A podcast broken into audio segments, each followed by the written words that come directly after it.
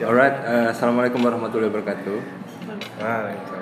Selamat malam. Selamat malam, selamat datang di eh, podcast Merawat Ingatan episode keempat. Eh, Syukurlah mas- ya, masih bisa berjalan. masih bisa sejauh ini eh, masih dengan penggawa yang sama. Eh, Siapa, siapa? Bersama saya, Krisna dan rekan saya. Pradana. Oke, hari ini podcast hari ini tuh cukup serius ya. Cukup serius. Topiknya- Makanya kita nggak ada mukaan yang kayak sok-sok apa gitu. Nah, topiknya hari ini cukup serius. Maka hari itu kita eh, mau mengundang bintang tamu yang serius juga sebenarnya. Boleh dikenalin dong bintang tamunya siapa aja? Ya, jadi kita punya Intan. Intan itu eh, pekerjaan sehari-harinya sebagai cenayang merangkap desainer sepatu. gimana gimana aduh aduh Mungkin lebih detail lah. Ya, Silahkan dijelaskan silakan. siapa diri anda. Siapa diri anda? Identitas seperti apa? aku ini ya, aku tiba-tiba masa nyaman aja. Oke. pakai Eh, perantau ya sebenarnya dari mana? dari Depok Dari Depok City Kenapa nyangsang ke sini? oh saya keterima di ITS Bagus sih tes. wah bagus Bagus. Bagus ya. Ya, di- tapi kalau dibandingin sama yang di Bandung bagus mana? oh itu boleh juga sih Oh, Berarti kalau dipilih mending masuk yang di Bandung. ITS 2 nya aja Oh boleh kali iya, ya ITENAS kan. waduh yang mana ya lo nggak boleh gitu Oh iya. Wah, Eh, menjerumuskan. Eh, eh, eh. UIT nggak boleh dibawa bawa boleh, yang Kan nggak ada mukanya. Kan kemarin kita udah bawa, kan kita kemarin udah bawa konten kreator. Nanti di sini kita bawa bawa kampus bahaya. Ayo. Saya belum lulus kondisinya. Iya, kalau bisa di bapak ntar kena kick gimana hmm. Oke lanjut. Jangan dong. Lanjut, lanjut, lanjut. Ini kedua ya. Kedua ada Bapak siapa? namanya? Ya ini mas-mas ini Beruang kutub. oh bukan. Mas-mas ini penampilannya cukup menarik ya. Dengan brengosnya tapi aduh itu kalau dibilang style desain itu luar biasa. Kita bisa ngomongin desainer, ilustrator keren. Namanya siapa mas? Bisa diperkenalkan mas? Ya, nama saya Hirsi. Saya sebenarnya mahasiswa biasa yang dipaksa ke sini. Oke, nggak apa-apa ya. Saya dijebak. Gak apa-apa. Oke, jadi hari ini kita mau ngomongin apa hari ini? Karena ini mau Agustusan. Oh iya, kita ucapkan dulu Oh iya. dong selamat ulang tahun kepada Indonesia. bangsa Indonesia yang tidak tahu apakah benar merdeka atau tidak. Tuh, Waduh. Kan setidaknya beda masih bahasa nih nanti. masih dirayat. Yes, Ya, merdeka. saya- Selamat merdeka. seenggaknya kan ada masih bisa menaksakan kemerdekaan. Iya, Nah, iya. Alhamdulillah bersyukur Ke ya. berapa ke 74 ya? 74. Berarti udah ya yes, nggak jadi. Oke. Nah, kita ngomongin apa hari ya? Dijelasin dulu dong. Kesehatan, kesehatan. Kesehatan ya? Tapi ada salah satu sisi kesehatan yang kadang kurang diperhatikan. Apa itu? Aku kurang tahu. Biasanya Iya. kalau kamu loyo Hmm. ataupun kur- kurang konsentrasi, Impotensi. Enggak biasa. disuruh Oh, bukan ya. mungkin kamu tidak pernah berolahraga. Ah. Itu kan sebenarnya lebih ke fisik. Fisik. Namun ada lagi Hmm. yang sangat bagaimana dia? Tidak terlihat berarti ya? Tidak terlihat dia. Tidak terlihat tapi nyata adanya gitu ya. Dampaknya sangat besar. Hmm, apa itu ya? Kalau boleh Kesehatan tahu? Mental. Ah, kesehatan mental. Jadi hari ini kita mau ngomongin soal mental health awareness berarti ya. Iya dong. Oh, kenapa kita ngomongin mental health? Kenapa ya? Karena hmm, kalau aku pribadi sebenarnya Hmm. itu adalah topik yang sejujurnya ya, itu sangat dekat dengan kita. Ya, Pak. Walaupun kadang kurang orang memperhatikan itu, karena salah satunya lebih mungkin memperhatikan yang fisik atau kadang kita eh, seperti melakukan pembenaran gitu. Misal ada orang yang mengaku dia punya stres atau apa, Hmm. kita cenderung menyepelekan itu. Hmm, dan dan juga di Indonesia itu kan masih banyak stigma negatif kan soal apa kesehatan mental ini kan dan belum dianggap serius sama kesehatan fisik gitu kan bener kan Benar sekali. gitu. jadi dan aku juga kemarin tuh karena ini podcast yang episode serius ya jadi tuh kita itu kemarin benar-benar survei loh eh bukan survei sih riset Iya, saya riset dan membaca tidak membaca, cuma mewawancarai dua orang yang secara kebetulan saja. Nah, jadi kita itu kemarin riset dulu dan aku baca ada salah satu artikel di Whiteboard Journal. Oh. Whiteboard Journal. Kayak ini itu- nggak apa-apa di, di, Nggak, apa-apa. Kan kan kita kan kita kan ini kan akademisi. Iya. Jadi harus kita harus menyantumkan daftar pustaka yang di sini. Bagus. Jadi, jadi baca di daftar Whiteboard Journal itu ada satu survei yang dilakukan sama eh, WHO World Health Organization tahun 2014-2015 itu.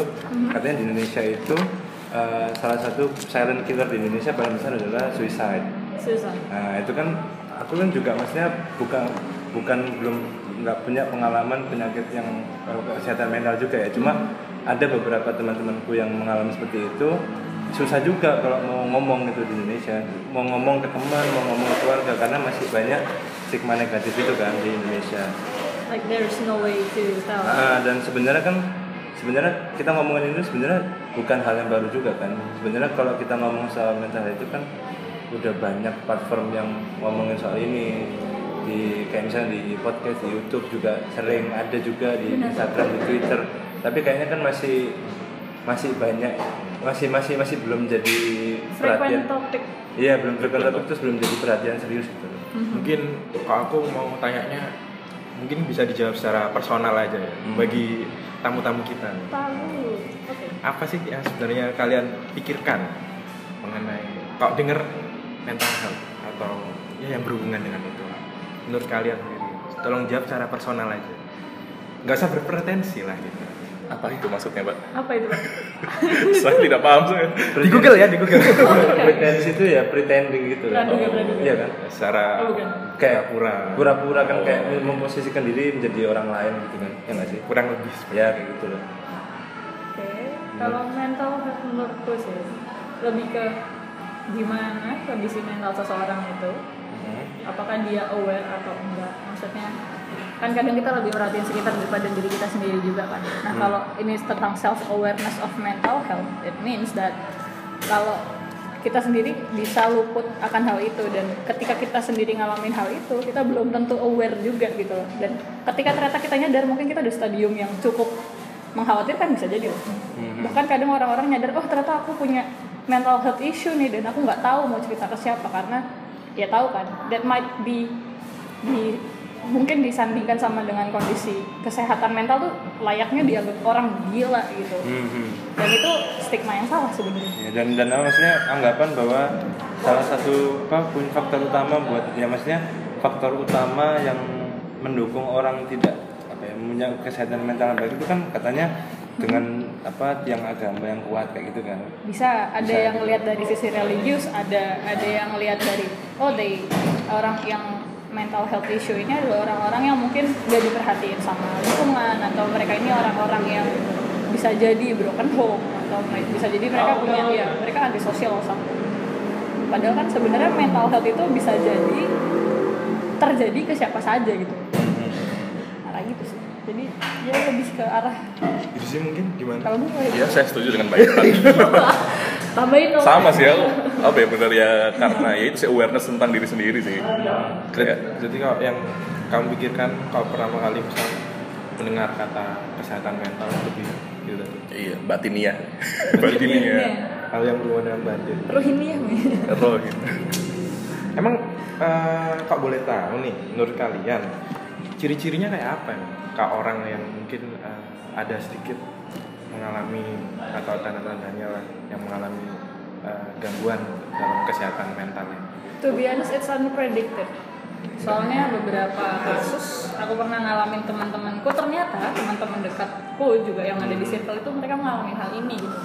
Dan ketika mereka tahu mereka sudah di tahap yang cukup mengkhawatirkan karena udah waktu awal mereka ngerasain ini kayak oh aku nggak ngerasa ini tuh bagian dari mental health issues gitu kayak this is a little thing that could disappear gitu kan. Habis itu ya udah sewaktu-waktu itu kumat dan akhirnya sampai ke tahap ada loh yang sampai gores-gores tangan pakai Iya, iya. cutter berarti gitu. temanmu ini ya, sempat eh, apa ya dia berobat gitu ke psikiater atau psikolog mungkin beberapa kasus ya ada yang dia nyadar dia ngalamin itu dia konsultasi ya ke psikiater oh berarti bukan self ini kan? Apa ada yang ada yang nggak tahu. Iya, self-diagnose. ada yang self diagnose ada yang dia sampai ke psikiater apakah dia psychologically okay or not. Ada yang dia nggak tahu mau ngapain dan selalu ya yang aku temuin mereka itu kalau ketemu kita mukanya baik-baik saja cuy. Mereka berbicara seolah mereka nggak terjadi apa-apa di mereka. Tapi begitu mereka they are alone mereka sendiri kita nggak akan tahu apa yang terjadi sama mereka gitu entah tiba-tiba pegang cutter ambisinya gores-gores, entah tiba-tiba darahnya tuh ngalir gitu ya, dipakai gambar-gambar, itu tidak ada loh. Mantap. Ada loh. Artistik sekali.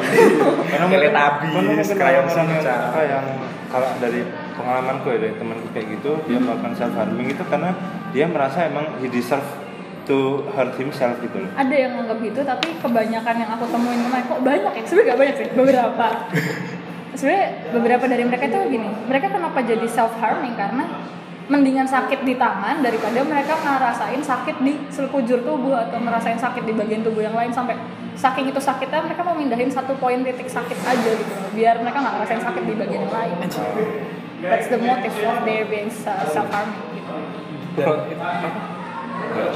itu apa? itu Iya, iya. Kayak gitu berarti apa ya? Pemantiknya macam-macam, bahkan bisa dari hal sepele gitu. bisa Iya, bisa sih.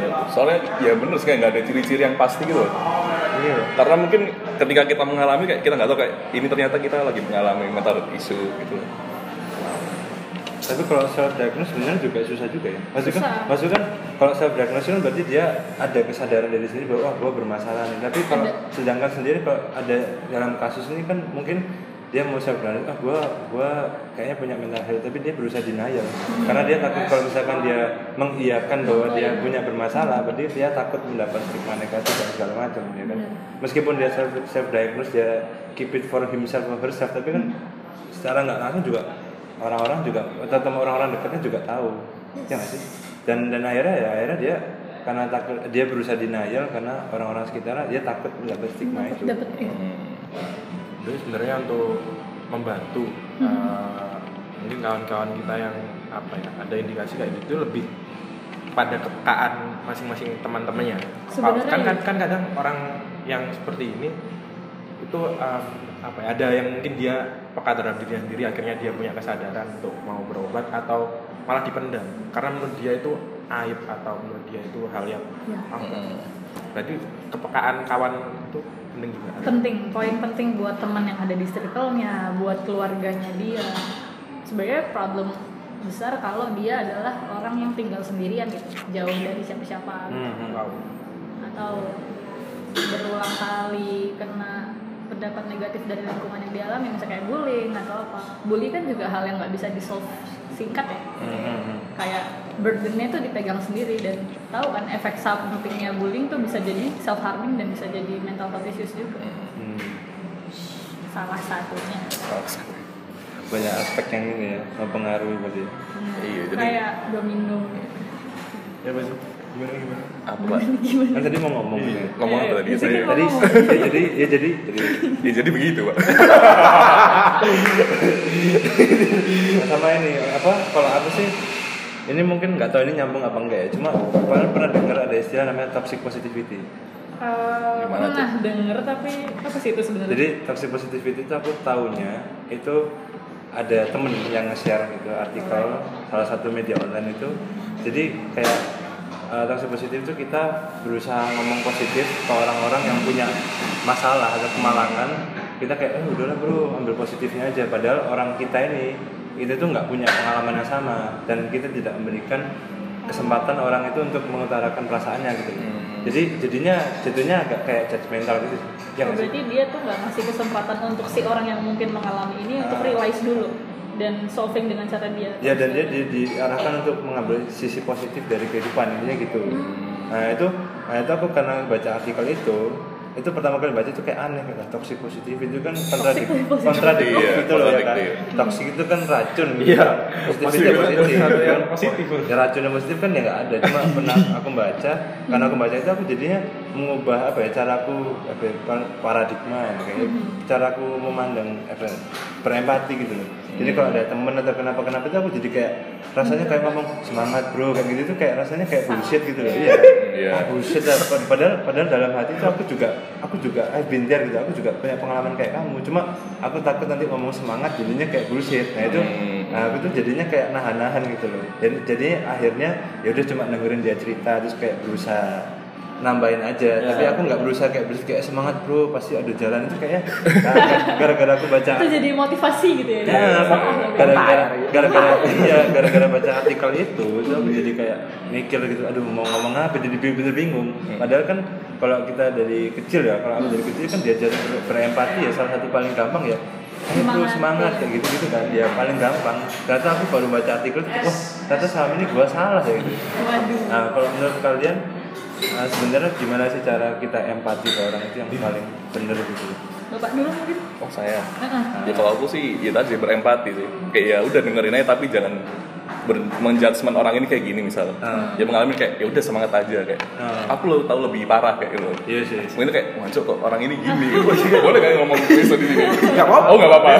kontol kontol lah bebas boleh Nanti di nanti di nggak mau nggak mau Soalnya kadang kan kayak apa ya mereka butuh cerita kayak ya udah pengen cerita aja meluapkan meluapkan emosi gitu loh. Kayak ya mungkin situ perannya kita bisa jadi pendengar yang baik. ya. Oke. Ya udah kamu punya apa tak dengerin gitu. Hmm. Gitu sih. wah itu kayak tapi susah banget sih. Kalau misal susahnya bukan ke poin apa ke poin mendengarkannya sih. Kayaknya ketahanan kita untuk mendengarkan itu. Kadang kan apa ya ada saatnya ketika kita mendengarkan itu kok mungkin cuma satu menit lima menit nggak apa-apa. Tapi kan kadang keresahan orang itu kok udah rasa kita apa nyaman. Ada orang yang "Oh, dia mau mendengarkan bisa lama banget dan kadang kita mah mendengarkan dan kadang bahkan mempengaruhi kita secara alam bawah sadar Hmm. Gimana itu maksudnya mempengaruhi secara alam bawah Maksudnya sadar? Iya itu gimana itu? Bingung. enggak kan misal eh, apa kamu kena impact dari cerita iya iya dia? dia jadi kan malah Ada ada jadi mikirin soal diri sendiri juga gitu. ah jadi kok malah aku terpengaruh dia padahal sebenarnya aku pengennya mendengarkan sih komik atau meme yang tentang self destructive jadi kayak ada orang-orang yang emang tipenya pendengar mereka itu nger uh, apa jadi tempat orang-orang yang punya masalah untuk rilis tapi dia sendiri jadi burden ya. Mungkin kondisinya PR tuh Iya, kayak mungkin gitu. sih. tapi itu nggak sampai kamu yang jadi self harming kan ya pak? Ya semoga tidak. Tidak tapi kalau aku sih ngeliatnya gini emang bener sih kata Hirsi kita harus posisiin sesuai sebenarnya appropriate way jadi appropriate jadi dia itu perlu didengerin, perlu dinasihatin, Hmm. perlu ditemenin atau apa? We we should Iya. ya lebih ke sana gitu, riset lebih gitu. Ini anak perlu diapain nih gitu. Anak-anak ini ya bagian forecasting apa gitu. bagian forecasting marketing di salah satu industri gitu ya. Kita harus bisa prediksi. eh cenayang dia Baik. cenayang. Oh iya. ya untuk sekedar informasi di depan kita ini ada dupa dan beberapa sajian Waduh, Sajannya susu ya mas. Jadi kan kalau misalnya kita tahu nih, oh ternyata dia cuma butuh didengerin ya udah sebisa mungkin mendengarkan walaupun tapi juga jangan jadi pendengar yang pasif. Hmm, They come to us, they need to be talk to someone dan kita juga harus reply dong. Masa kayak lu ngomong sama tembok kan gak lucu gitu ya.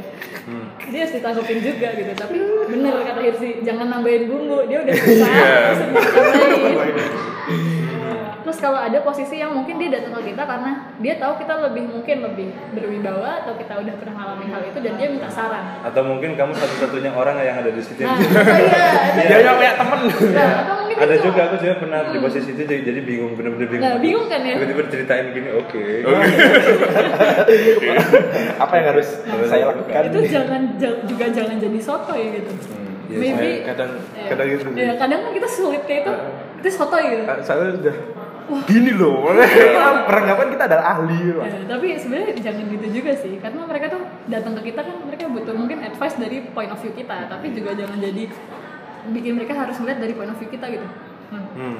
Tapi ada juga kasus yang kayak mereka datang ke kita karena ya mungkin kasusnya karena mereka lebih muda gitu terus mereka ceritain ke kita kayak mungkin sepupu jauh atau gimana gitu kan bisa jadi cerita ke kita juga kan kondisi-kondisi kayak gitu kan yang bisa bikin hal ini mungkin dia mau tahu info apa sih yang mereka nggak tahu tentang hal ini cara nyelesain dan segala macam kita bisa tuh agak eh, ngasih ilmu atau apa itu bisa Saya berarti kan dia kan minta kayak saran lah katanya. Tujuannya dia ceritaan minta saran. gitu. Mm, dan itu jangan disepelein juga dan jangan ngasih alasannya wah ini tuh harus no no no no Iya. you must educate them tanggung jawabnya kan bebannya di moral juga toh lumayan ini ya. Apalagi kalau misalnya yang datang bener-bener burdennya udah gede gitu. desperate. Kalau misalnya kita maksudnya jadi pendengar yang pasif kan kayak ya udah di kayak mungkin ada cerita yang nggak kesampaikan gitu. Yes. Kayak mungkin itu kalau kita pendengar kayak terus gimana kayak tanyain lebih jauh lagi loh kayak. Iya. like there is Kayak ya udah kamu ini manusia ya, ini wajar kamu mengal- mengalami Iya. ini kayak gitu. Ceritanya gimana? dan, dan beberapa juga aku juga pengalaman itu untuk orang-orang yang badannya udah tebel nih udah besar nih. Itu setup bangun ceritanya untuk dia cerita itu juga lama Susah. juga. Lama. Iya biasanya dia sendiri untuk membuka untuk ke inti masalahnya pun banyak lapisannya gitu loh. kayak Iya. pertama dia cerita ya kok ada masalah ini? Atau boy dia muter dulu sampai akhirnya boleh ya bener gue cerita gitu. Kayak ada satu momen dia bilang jadi sebenarnya ya. mendapatkan kepercayaan. Nah, dia tuh yang- harus cari respect dulu. Kayak percaya dulu nggak orang ini benar-benar bisa diajak ngomong nggak? Dan kalau mungkin itu kasusnya aib atau apa. Dia kan bakal cari benar-benar orang siapa sih yang bisa jaga omongan Iya, dan tanggung jawab kita juga gitu loh saya tahu itu anjing. Eh, saya itu tadi ngomongin saya. Waduh. Oh, jadi kamu suka ini ya bocor-bocor rahasianya orang? enggak saya susah untuk bercerita. Oh. Eh, apalagi kalau yang personal itu harus kayaknya muter dulu panjang. Tahu susah ya, menyampaikan sesuatu apalagi yang benar-benar personal hmm ya ya Oke, oke. Oke, oke. jadi kayak ini gimana sih? Soalnya menurutku kadang gini sih kayak apa ya kita sadar kita manusia gitu, tapi kita kayak tidak memanusiakan kita sendiri gitu. Kayak gitu, aku aku lagi merasa sedih nih kayak, oh nggak boleh sedih gitu. Padahal itu manusiawi kan rasa sedih itu manusiawi sekali. Ini kadang-kadang di situ kalau menurutku. mungkin that's the way how we feel sih. Kayak kadang ada sih. Mungkin nggak tahu ya ini mungkin gender juga nggak sih? Kayak kalian yang cowok-cowok ini mungkin waktu kecil jatuh gitu nangis. Ih jangan nangis kamu kan cowok. Pernah nggak sih? Iya gitu iya pernah pernah. bangsat memang orang padahal kalau tua. cewek tuh nangis. Siapa? udah nggak apa-apa kursinya yang salah gitu misalnya itu juga brengsek juga yang seperti itu itu sebenarnya nggak mendidik gitu. Maksudnya bukan cara mendidik yang baik. Mm-mm. itu kan akan bisa membekas sampai besok besoknya gitu. Walaupun tanpa sadar mereka bilang kayak itu cuma buat oh, ini alasan doang gitu kan. Biar anaknya nggak nangis gitu. Tapi kan salah gitu. Iya bener banget. Blaming. Salah bener. Enggak berarti berarti kata yang dikatakan Intan salah itu bener. Gimana ya? Kontradiktif sekali. Tapi bisa jadi nggak sih kayak mem- ketika kita akhirnya orang tua yang memblaming kursi tadi, Iya. akhirnya ke depannya anak jadi ngeblaming orang lain Something atau orang atau lain. atau orang lain. itu mungkin mindset yang perlu dilurusin lagi ketika dia beranjak dewasa atau emang benar-benar dewasa gitu saya itu juga mungkin ya ke bawahnya dari bawaan kecil itu bawaan orok lah ya istilahnya Blue, blueprint lah apa ya? Blueprint. blueprint Gak tau kok eh, apa ya dari cerita-cerita teman-teman kayaknya emang eh, setiap generasi dan kali ini mungkin generasi kita harus menjadi generasi yang berkorban gitu. Karena Ya mungkin karena tadi kan banyak sekali mungkin ketika kita kecil kayak tadi kan misalnya tempat gelap gitu. Hmm. Jangan jangan di sana ada pocong di sana. oke they kan scared Kayaknya ya takut apa ya sampai sampai kapan pun walaupun kita secara nggak sadar kebawa kita takut ke gelap karena karena ada bayang-bayang itu iya padahal mah belum tentu ya Iya. Padahal mah memang iya. Aku ingin tanya sebenarnya yang eh, aku penasaran dan mungkin kau Dirzi mau nge-share. Kan Kan nggak mau, nggak mau. ya. Aku dipaksa di sini. waduh penasaran tentang ajak ngomong bocah kecil di jiwa kita itu. Waduh. Bocah riang di jiwaku kayak lagunya si lampu kau tapi menarik sekali. kayak apa ya? Pernah baca your personal self Hmm, your very sebenarnya. own self Aku- jadi kayak kamu ngomong "Eh, iya iya your true self right Mm-mm. Ha, tapi apa ya? Aku kemarin kan dengerin ini dari ini menarik sekali kok kamu mau nge-share lagi menarik sekali. Menarik sekali. Gimana sangat menarik ya? kasian yang denger ketawa kan Weh, tidak, tidak. tiba-tiba volume 200 persen gitu. Berarti denger ketawa mundur Nggak nanti dia ketawa di sensor. Kan Bisa, sih, aja Tapi tadi ngomong alat kelamin nggak apa. Oh gitu ya. Ketawa di sensor. Gak, kamu mau share mungkin eh, tentang konsep itu. Ya itu pun ya kayak yang tadi sih kayak sebenarnya ya itu sih ada ya benar-benar yang jadi diri kita sebenarnya gitu loh. Hmm. oke Iya nggak sih? Gitu Kan- nggak sih? Hmm, bener sih Gak tau kok, yang kemarin kan aku nangkepnya bisa kok kita ada masalah sesuatu dan itu mengendap. Mhm. Terus apa ya? Kita nggak tahu solusinya apa. Kadang eh, kita cuma sebenarnya perlu gitu loh, mengajak ngobrol diri kita sendiri karena sebenarnya masing-masing dari kita itu punya lawan bicara Iya sendiri punya punya punya apa ya? Punya diri kita sendiri Hmm. yang wujudnya itu ya itu bocah kecil bocah riang yang sebenarnya ada di jiwa kita yang mungkin pernah apa ya ada sesu- sesuatu apa dan kita tidak pernah mengajak dia untuk Hmm. berdiskusi ngajak ngobrol Sebenarnya itu kayak apa ya? Salah satu metode aja sih sebenarnya. metode bisa jadi Iya metode sih kayak mungkin orang lain caranya beda lagi gitu. Ah, tapi- Cuman mungkin kalau aku gitu caranya. Nah, tapi aku, aku mau bahas ini gak apa Oh, maksa ya, Gimana? kan? Saya- apa ya? Met- apa ya? Metafor bocah kecil itu kayak ya itu kayak ya ini kita yang yang Asli. dari dari awal kita dibentuk seperti ini gitu. Hmm, ya mungkin dia tadi yang blueprinter kayak kita waktu kecil diajarin apa Mhm. mungkin itu bisa kebawa sampai gede kayak gitu dan kalau aku mungkin bisa ngeliat dari sisi ini sih. Si- si manusia kecil yang ada di diri kita ini tuh bisa jadi adalah dirimu yang tanpa topeng gitu. Iya benar sekali itu kita kan True self ya. ya your true self. Jadi kan kita juga bisa jadi nih kita ada di lingkungan ini kita nyesuaiin dengan karakter yang seperti ini. Kita untuk masuk ke lingkungan yang lain kita jadi ini. Bahkan mungkin kita akhirnya kehilangan jati diri kita itu siapa? Hmm, lo ya bisa loh. Bisa bisa. Berarti itu berarti itu sama kayak misalkan kalau metode musik misalnya itu sama kayak misalkan uh, beda nggak?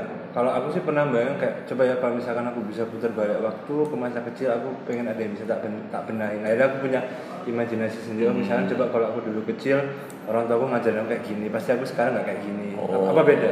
Atau kalau menurutku sih itu lebih ke self blaming sih jatuhnya kalau gitu self blaming ke kayak orang tua? apa? harusnya aku dulu gini kayak Oh. waktu kecil orang tua harusnya gini kalau aku sih lebih kayak lebih ke ya berkomunikasi aja sih kayak Hmm.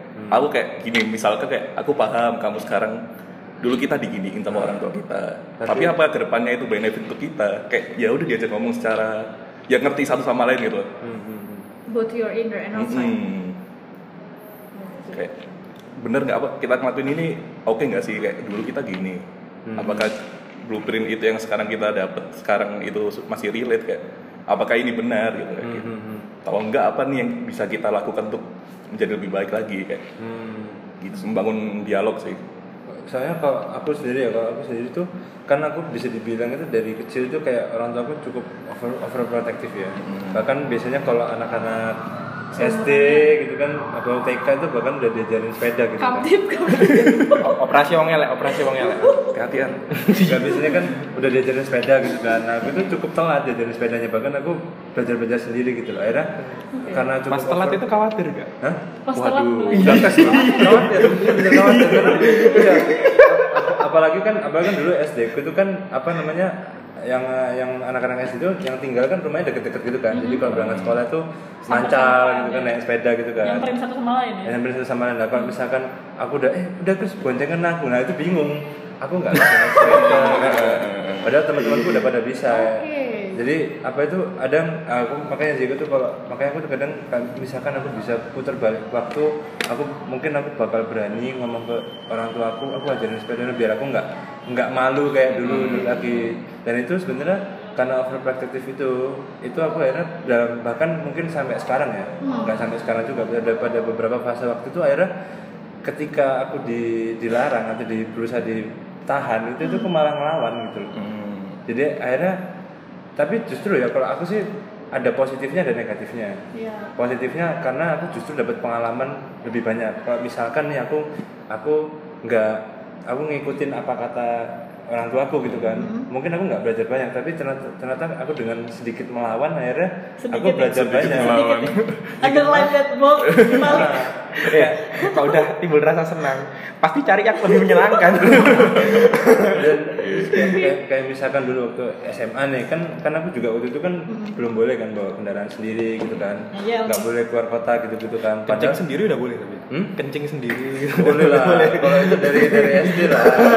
Kecil lah. Masa SMA kecil? terus lagi enggak jadi jadi itu kan padahal orang tua tuh kayak sering cerita "Oh, ibu dulu tuh waktu SMA tuh gini gini gini padahal ada kayak "Ih, apa aku dilarang larang tapi cerita cerita Dia boleh. Iya boleh boleh apa enggak sih sebenarnya? Ntar ntar kalau misalkan aku kamu tuh kok pengalaman nggak banyak? Nah itu kan jadi Salah lagi. Ah, salah lagi gitu loh. Akhirnya Oke. akhirnya waktu beruntung banget ya dari SMA itu teman-teman kelasku itu juga pada anak-anak keluar gitu loh suka suka jalan-jalan. Akhirnya awalnya tuh pertama kali keluar itu nggak pertama keluar sih waktu pertama keluar tuh masih ya masih deket-deket lah Batu Malang masih deket-deket lah. luar kota tapi ya? nah terus ada waktu kelas 2 SMA itu itu keluarnya ya nggak ekstrim juga sih tapi kita ke Pulau Sempu Mars gitu. enggak ke Pulau Sempu Pulau Sempu siapa tahu Bener gak ekstrim untuk PR kan? Bukan, bukan. Ke Pulau Sempu itu cukup inilah, maksudnya agak jauh lah. Itu Iya. di Malang Selatan kan, terus itu nyebrang juga. Aha. Terus kita untuk saat dari dari di pulau itu kita ke satu spot yang banyak dikunjungi itu kan namanya Segoro Anaan itu harus trekking dulu sekitar sejam dua jam itu kan. Hmm. Jadi nah itu waktu aku mau berangkat izinnya susah banget. Ibuku tuh bilang udah mas di sana banyak hantunya. Gitu, gitu. izinnya izinnya susah. Inggris. iya. Pakai surat dari kampus nggak? Bagus bangpol gitu Enggak, kan beda pak. Belum belum di kampus. Sekolah. jangan podcast ini. akhir akhirnya akhirnya kan aduh udah sedih banget. Aduh nggak boleh keluar deh. Akhirnya aku punya strategi waktu itu sebelum eh eh, besoknya itu dua hari lagi itu mau berangkat besoknya aku ngajak teman-teman eh besok nang rumah ya ayo dolin pes gitu kan. Hmm. main ke rumah pada ke rumah gitu muter kan. dia. Hah? muter otak. Ya wes pada teman-teman itu pada dat- datang ke rumah.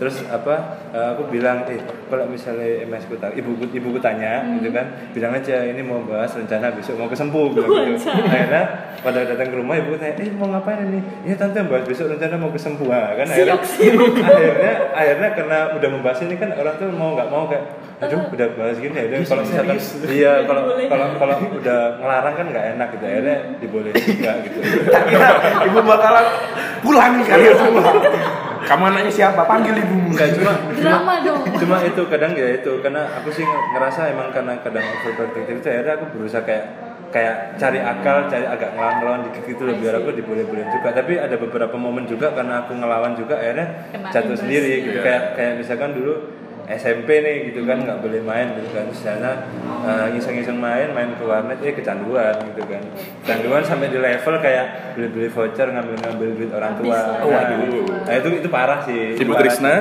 ini anaknya.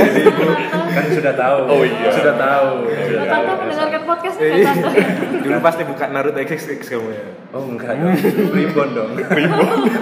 Jadi primbon ada ada subtreat subtreatnya ada lagi. Oh, itu baru masuk dari gitu. situ. Oke. Ini ya billingnya ada dolphinnya itu ya oh ngapain ngapain di warnet? Kan di rumah sendiri. Oh. Ya begitu sih.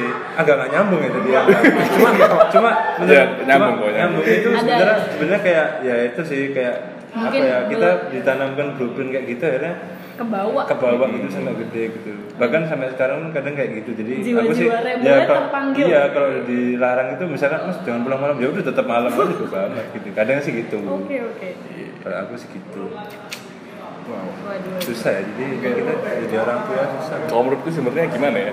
Maksudnya kita, maksudnya kita kan punya persepsi sendiri tentang bahagia misalnya. Ya. Orang tua juga punya persepsi sendiri tentang bahagia. Ya. Dan mungkin persepsi kalian ini beda aja. Sebenarnya itu sih kayaknya. nyatuin persepsi ya Hmm, kayak orang tua kayak kamu gak boleh gini. Mungkin itu bentuk rasa sayangnya mereka gitu ke kamu. Ah. Mungkin bisa jadi orang lain, orang lain, orang tua lain kan beda juga kan. ya Nah mungkin di, di posisi itu kita kayak enggak apa bentuk kasih kasih sayang yang pas buat aku nggak gini. Nah cuman mungkin karena Kita- kita dididik untuk patuh terhadap orang tua. dan bukan di posisi untuk bergain Iya, jadi kita kayak gimana caranya gitu. untuk bergain Iya. Tapi Pale. tapi itu aku kadang kayak sampai di titik misalkan nih misalkan aku ngelawan nih oke. me- rebel nih set terus aku membuktikan bahwa apa yang aku lakukan benar itu aku seneng gitu. Waduh. berarti oh ini bukti ya ada nih, buktinya nih aku nih bener ini aku loh nih bener loh. Tapi masih masih minta sangu nggak sama orang tua? Masih masih sih masih.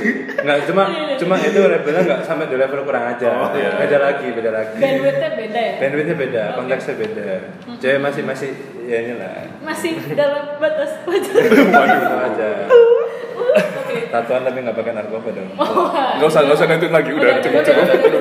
itu young like oke. Kan ah Krisna tadi mulai bicara pengalaman. Aku mungkin pengen ini sih. Mungkin kita juga pengen apa ya sharing dan saling mendengarkan. Eh, apakah tamu-tamu kita ini, kita ini punya pengalaman? Entah yang secara pribadi atau mungkin kawannya yang ah, ya terindikasi atau emang dia terang-terangan sudah eh, jelas mengalami masalah kesehatan mental. Mhm. mungkin bisa diceritakan. Kesehatan mental. Hmm, kalau kamu ngerasa anxious karena nggak punya teman termasuk kesehatan mental? Ya bebas. Kita kan emang nggak ada bener salah di sini. Oh iya sih. Wah, mantap I mean like aku pernah ada di posisi itu dan mungkin masih. Karena aku dulu pernah eh, nggak punya teman ya satu dan lain hal mungkin penyebabnya bullying itu aku pernah ada di posisi itu. And I try to survive but ya it takes me several years to cope with that thing. Dan pada akhirnya emang sih bisa jadi seseorang yang mandiri cuma jauh di dalam sana. Aku ngerasa kalau aku nggak ada siapa-siapa I have no gigs I have no friends I I'll become nothing gitu. Dan itu mungkin salah satu yang ngaruh ke kesehatan mental juga sih. Soalnya Hmm. Ada yang namanya anxiety ya kecemasan ya anxiety itu datangnya ya pas aku sendirian gitu. jadi kayak nggak ada penyebab yang jelas anxiety ini karena apa apa karena aku sendirian apa karena aku takut ditinggalin teman lagi atau dan itu juga sampai kayak mungkin ya mungkin ya itu HP juga sih social media Oh, dan iya. that's toxic a lot gitu Iya, kan iya. kayak mungkin dulu zaman zaman orang upload ya cuma update gitu kan ya udah. Tapi kadang tuh jumlah likes di situ. Hmm. padahal scene by berapa. Kadang contaminated gitu. Ya. Kontaminasi kepikiran kita kalau anjir yang ngeliat tuh segitu tapi yang nge-like cuma segini. Ya mungkin kalau buat orang-orang tuh ada yang sampai buat mental gitu. Dan Ah. beberapa teman pun sampai kayak wah gila sih lu followers segini tapi yang ngeliat segini terus yang nge-like respon segala macam. Iya. tapi kan kita pakai sosmed bukan buat cari perhatian gitu so tapi ada juga mereka yang pakai sosmed buat ada yang buat panjat sosial Iya. ada yang buat tadi ngilangin anxiety ada yang buat cuma buang waktu atau segala macam Hmm. tapi itu toxic loh maksudnya ketika dia nggak megang hal itu maybe anak ini tuh nggak bakal kenapa-napa gitu maksudnya kalau dia nggak kenal sama sekali dengan Cuma jadi pengangguran biasa aja. ya karena kan karena kan juga kayak ini yang aku omongin di episode 3 kemarin Ya, eh, bercanda. Bahwa- jangan saya nggak mau masalah mental. Oh, enggak. Bercanda yang nggak apa-apa nggak lucu nggak lucu juga kok Iya, nggak lucu ya. Nggak, jadi kayak yang kemarin dibahas di episode 3 jadi kan aku ngomong sempat ngomong jadi sebenarnya sosial media kan sebenarnya cuma platform kan yep platform kita bersosial gitu jadi mungkin nggak tahu ya itu kan sebenarnya ya cuma menghubungkan aja tapi sebenarnya sosialisasi asli itu ya yang kita Tetap ketemu gini kan ya. tetap dibutuhin gitu loh mau nggak mau sih. Dan apa ya menurut itu aku sih pakai sosial media sebenarnya lebih lebih kayak buat entertainment aja sih. Entertainment terus cari inspirasi gitu kan. Aku dan aku juga bener-bener udah berusaha uh, unfollow uh, maksudnya ya, unfollow mungkin buat ter- yang di unfollow mohon maaf ya tapi Wayo. Enggak cuma aku ngerasa aku sempat mikir kayak buat apa sih aku kayak nge-fallback fallback orang yang sebenarnya aku nggak kenal juga gitu loh.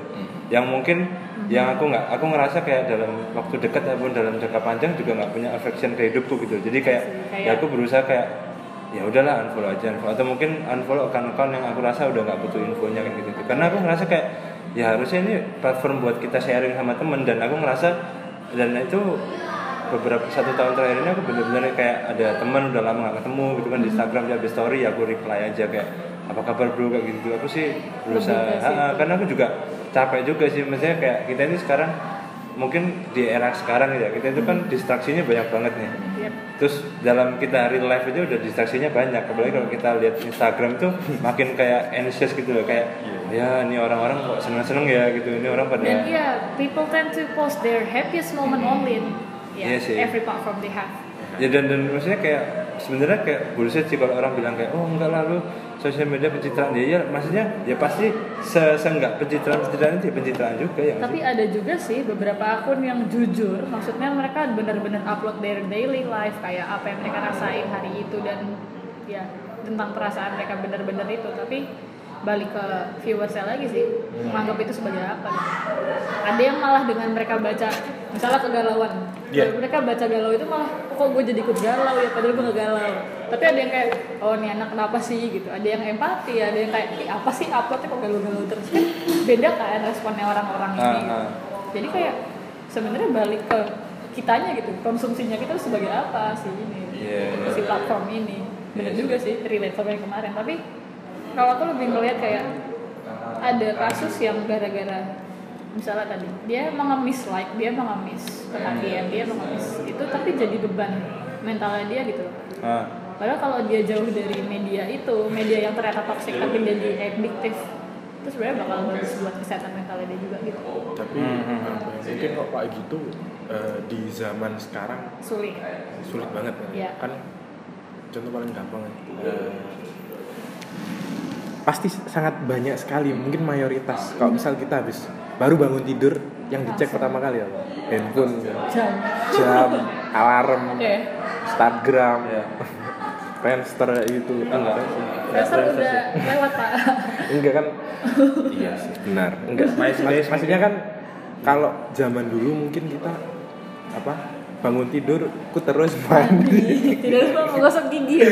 Tidak lupa nggak gosok gigi ya belum. Iya, berarti- kan berarti artinya perlu apa ya? Manajemen bangun Pak. tidur ku terus update gitu ya. Ganti lagi. Benar. Bener loh. Berarti kan kalau kalau sekarang mungkin ah, manajemen berarti. Ya bisa. Manajemen apa tuh? pemasaran. Waduh. Enggak ya pola Orang Mas PR. anda cuy. Pengalaman gimana? Mungkin bisa diri anda atau orang Pengalaman apa ini? Oh, yang tadi ya. ya berhubungan dengan masalah kesehatan mental. Hmm, iya, iya. Kalau aku sebenarnya apa ya, terjadinya akhir-akhir ini sih lebih Hmm. tepatnya. apa tuh Lebih tepatnya ini sih mengerjakan tugas akhir. oh iya kalian kerja tugas akhirnya semangat bukan bullshit kan gue nih telek Toxic positivity. loh masa nggak disemangatin terus Oh, iya, iya, Iya, iya, iya. salah nggak bantu aku dari alam lain kan Manusia. Alhamdulillah. dari alam gaib ya jangan jangan saya masih percaya Tuhan yang satu Oke, dia kalau iya, lanjut. dibantuin, gue lupa, jangan dipotong kasih. iya maaf Pulang sih pulang. Gitu kan.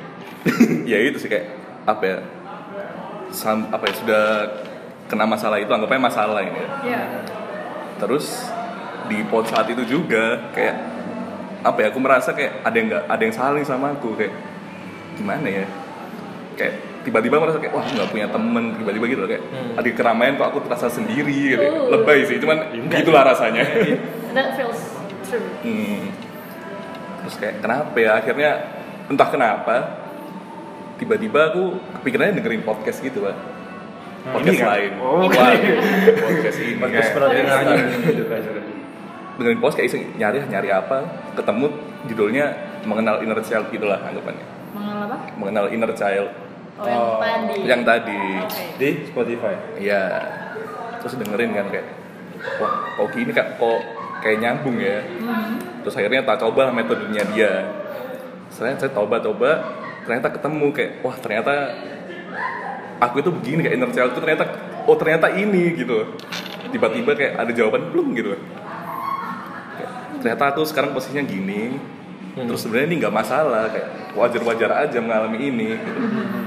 Cuman mungkin karena terlalu emosional Oke. jadi tenggelam Refleks sih yang sampai kayak gitu. tenggelam jadi kayak bener-bener sampai nggak bisa ngelogika apa-apa lah nulis laporan nggak bisa Aduh. produktif nggak bisa Oh jadi you- apa kamu terlarut dalam suasana itu dan Iya. pada akhirnya produktivitas berkurang sampai nggak Mm-mm. bisa ngapa-ngapain. iya betul sekali terus akhirnya ya udahlah kayak udah udah ketemu satu titik Haha.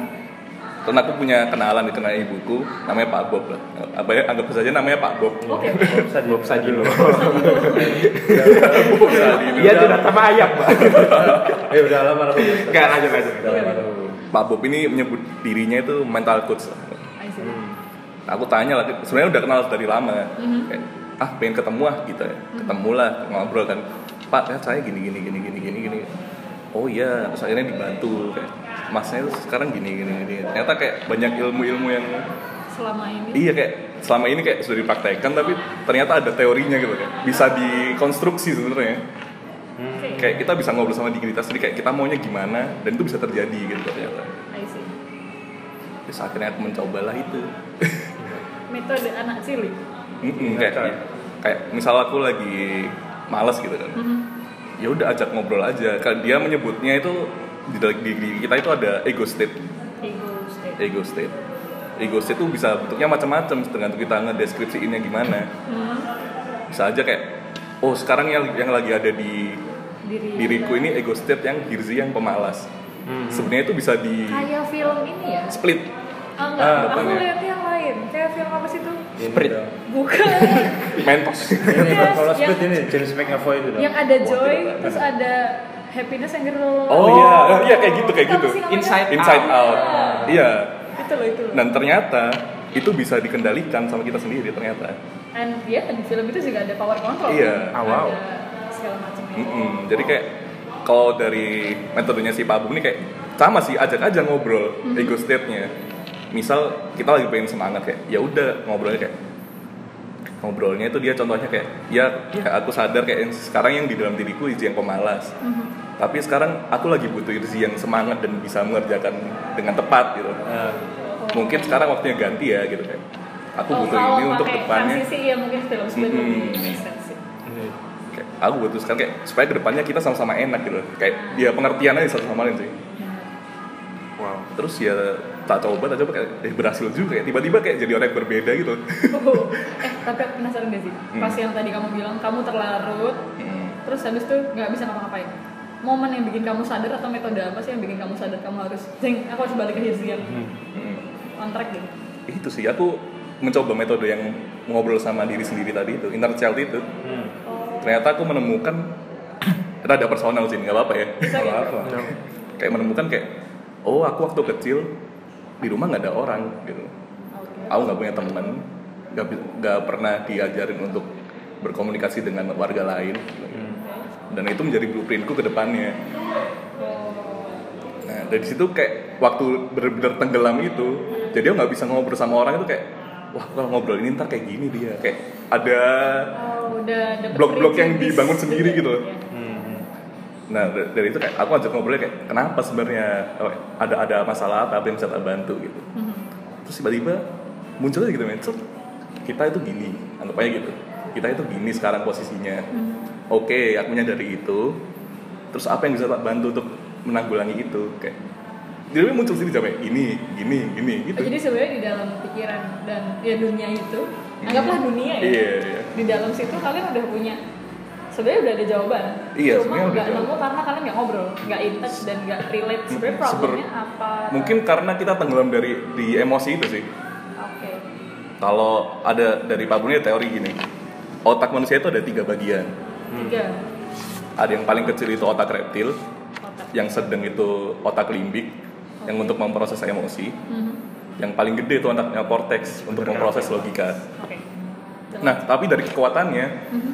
otak eh, otak reptil ini yang paling kuat otak refleks dia mengendalikan refleks Hmm. jadi misal kita kena api kan gak usah mikir kayak "Us, ya udah tarik aja tangannya Ah. nah otak emosi yang, yang terkuat kedua baru otak logika nah ketika kita tenggelam di suatu emosi akhirnya menutupi kemampuan kita untuk melogika sesuatu. Menghambat jadinya nah itu kalau kita kalau kita tenggelam di situ akhirnya nggak bisa melogika itu. Jadi kayak nggak bisa produktif lah nggak bisa mikir apa apa lah nah mungkin menurutku karena uh, metode mengobrol sama inner child itu lebih ke mengendalikan otak limbik ini sih kayak. Hmm. kita sadar emosi kita lagi di sini. Oke kayak dinetralkan lagi sih lebih dinetralkan lagi terus kita berpikir logikanya gimana mungkin jawabannya dari logikanya itu sih It's like a medication or meditasi juga. iya mungkin seperti itu Metodenya. Mm-mm. Cuma bedanya karena di sini ada yang diajak ngomong. Iya. Jadi lebih rasional Uh, gitu. kan ada loh metode-metode untuk self healing juga kan. If you are a mental ya lagi di kondisi yang nggak baik, ada perlunya juga kan kita ya tadi sekalian cari teman ngobrol, bisa Hmm. jaga self healing. Ada yang larinya misalnya ke ya mereka lari ke sport atau apa, bikin aktivitas yang sibuk sampai mereka nggak kepikiran untuk mikirin hal-hal sedih tadi itu. Atau mungkin ada yang sampai gimana caranya aku self release gitu. Ada yang lari ke gunung, ke puncak tertinggi teriak gitu sampai stresnya hilang. tangkap polisi. Ganggu kenyamanan. Ada yang kayak gitu. Ada juga yang mungkin ya mereka-mereka yang yoga atau ya apa pun metode meditasi atau apa itu juga bisa ngebantu itu. Ikut demo orasi. Iya orasi. Teriak-teriaknya keluar semua ya? Padahal nggak ngerti. Gitu ada sih yang kayak gitu. Cuman ada kalanya apa ya kayak tadi itu bisa menjadi pelarian aja gitu. Hmm, mungkin kayak nggak akhirnya kita kayak yaudah aku lakukan sport aja lah supaya hilang. Tapi tapi mungkin kita, selesai. ketika kita balik ke rumah ya itu tuh nggak selesai ya nah mungkin apa ya? Ya? iya mengenal. Kalau menurutku jadi ya apa ya mengenal mental itu lebih ke gimana kita nyari solusinya ini. Jadi nggak cuma bukan mencari lari. pelariannya Oh, iya.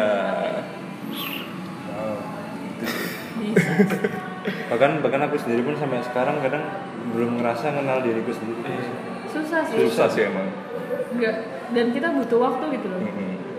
mengenal diri sendiri itu jauh lebih susah daripada lo kenal temen lo sendiri lo tahu kebiasaan teman-teman lo ngapain oh lo jam segini Iya. udah boker gitu ya, kan tahu gitu ah kamu berapa jam sehari dengan kawan? Enggak kan misalnya lo tahu nih Eh, dia ini kan contoh aja. Oh, iya, Ya, benar. misal misal. Misal. lo tahu dia pagi tuh jadwalnya oh dia bangun paling pagi jam 10 gitu. Ah. You- say you will know it just in a short time gitu kan Iya. kayak dari frequently kalian ketemu janjian misalnya jam segini oh gue belum bangun. Make sense, Kosong kan? jadi jam 9 Nah, itu make sense kan. Nah, kalau kita mengenal diri sendiri, aku pernah denger yang namanya kita tuh punya second puberty.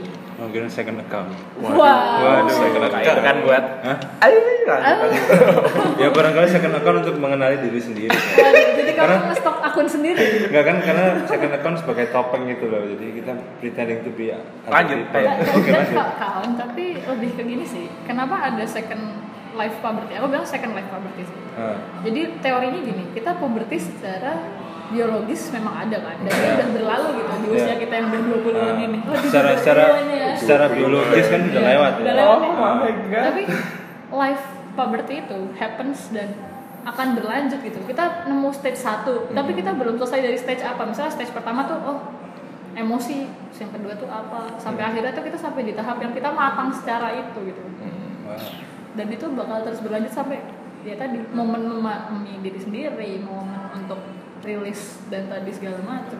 Itu tuh butuh waktu gitu loh. Jadi ya when you reach your puberty biologically that doesn't mean you reach your puberty mentally and healthy Yeah.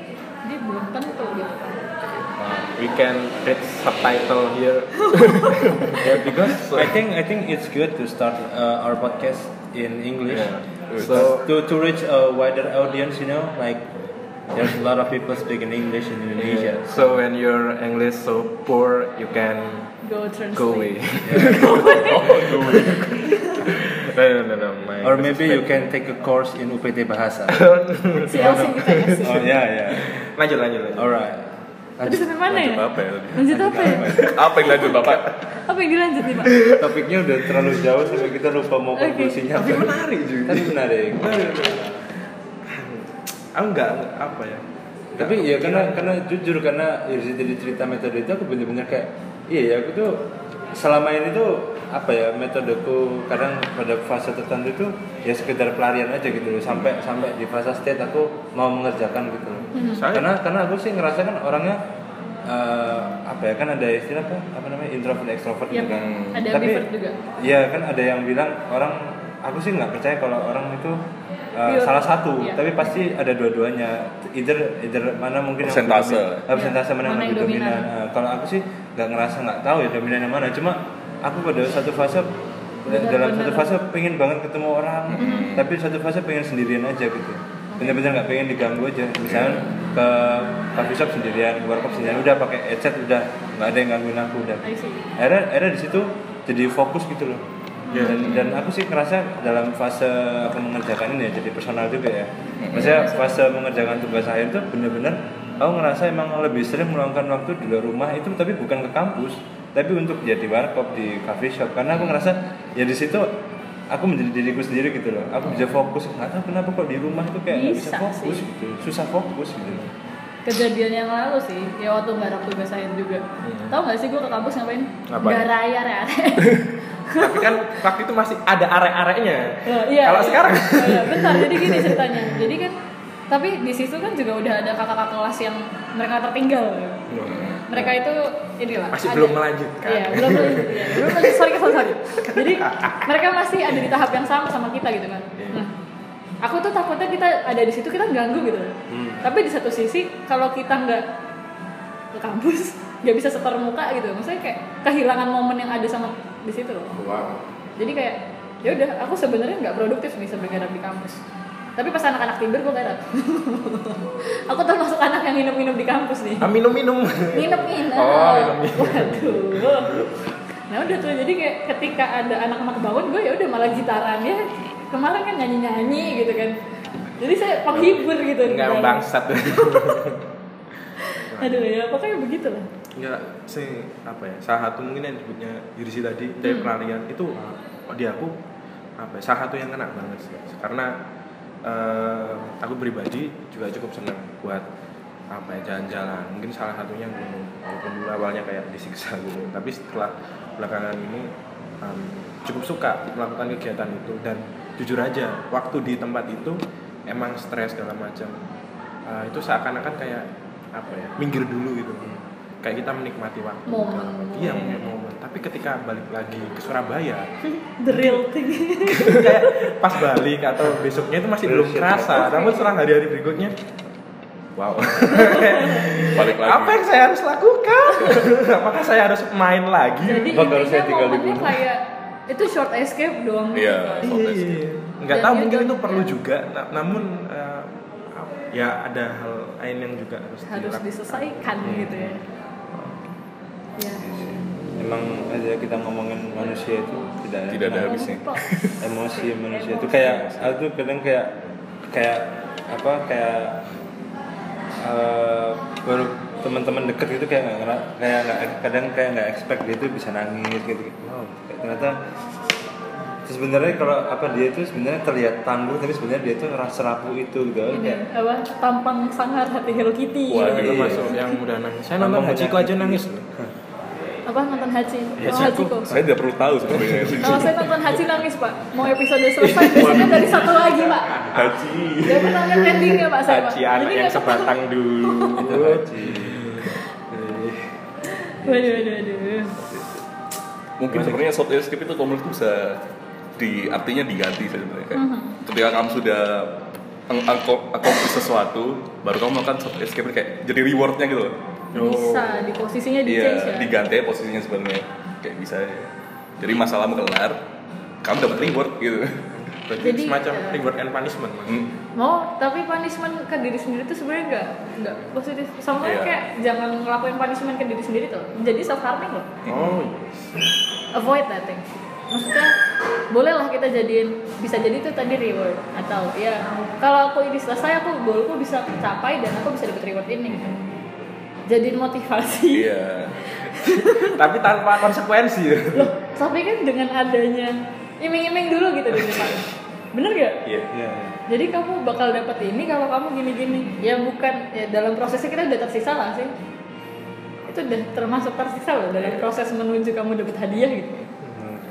Tapi kan ketika kita bisa ngelaksanain hadiah itu atau dapetin hadiah itu kan kayak wah relief banget gitu mungkin konsekuensi itu jangan dijadikan it sih kayak dijadikan beban sih kayak mungkin sehari kayak hari Senin kamu kayak lagi gak ngarap nih. Iya. wah lagi los banget. Hmm. hari Senin ya udah kayak oh kemarin Senin gak ngarap berarti kalau hari ini harus ngarap dua kali lebih keras kayak gitu.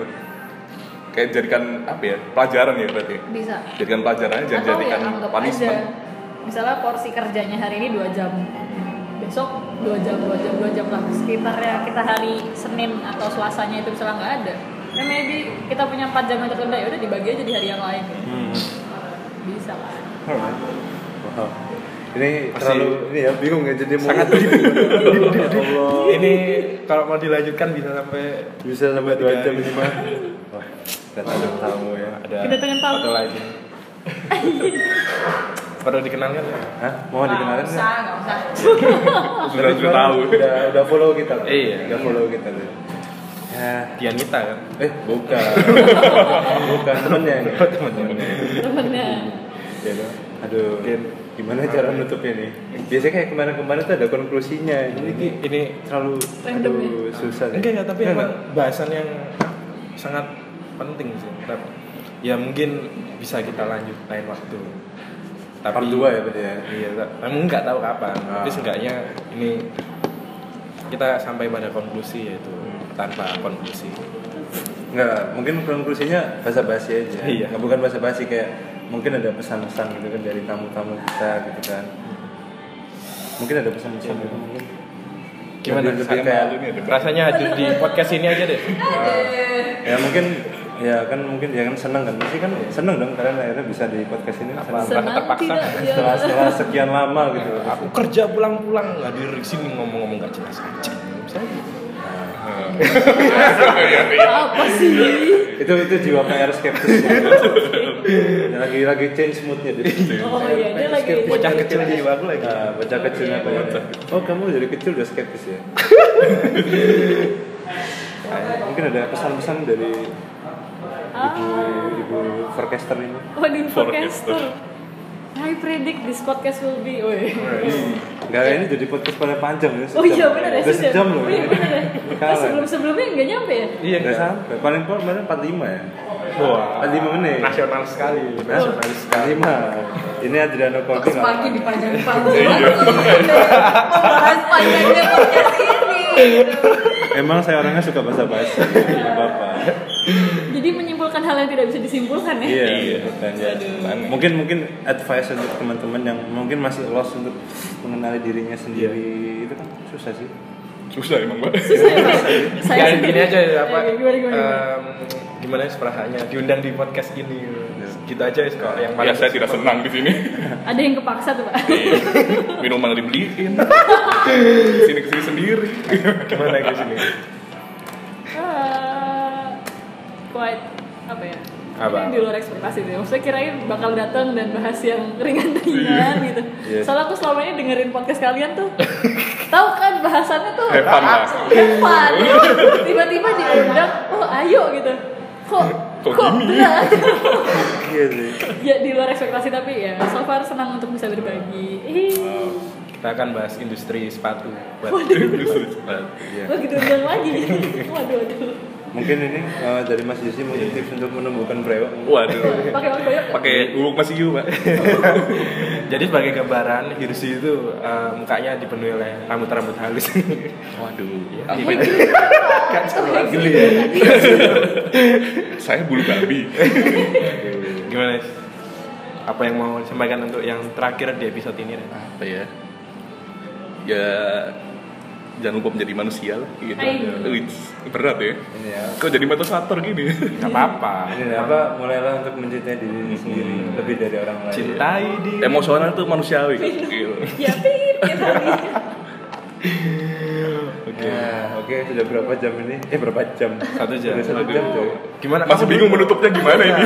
terus kamu Udah tadi aku udah Udah. nutupnya itu ya kita harus belajar untuk mulai mencintai diri sendiri daripada orang lain. Aku juga nggak tahu men.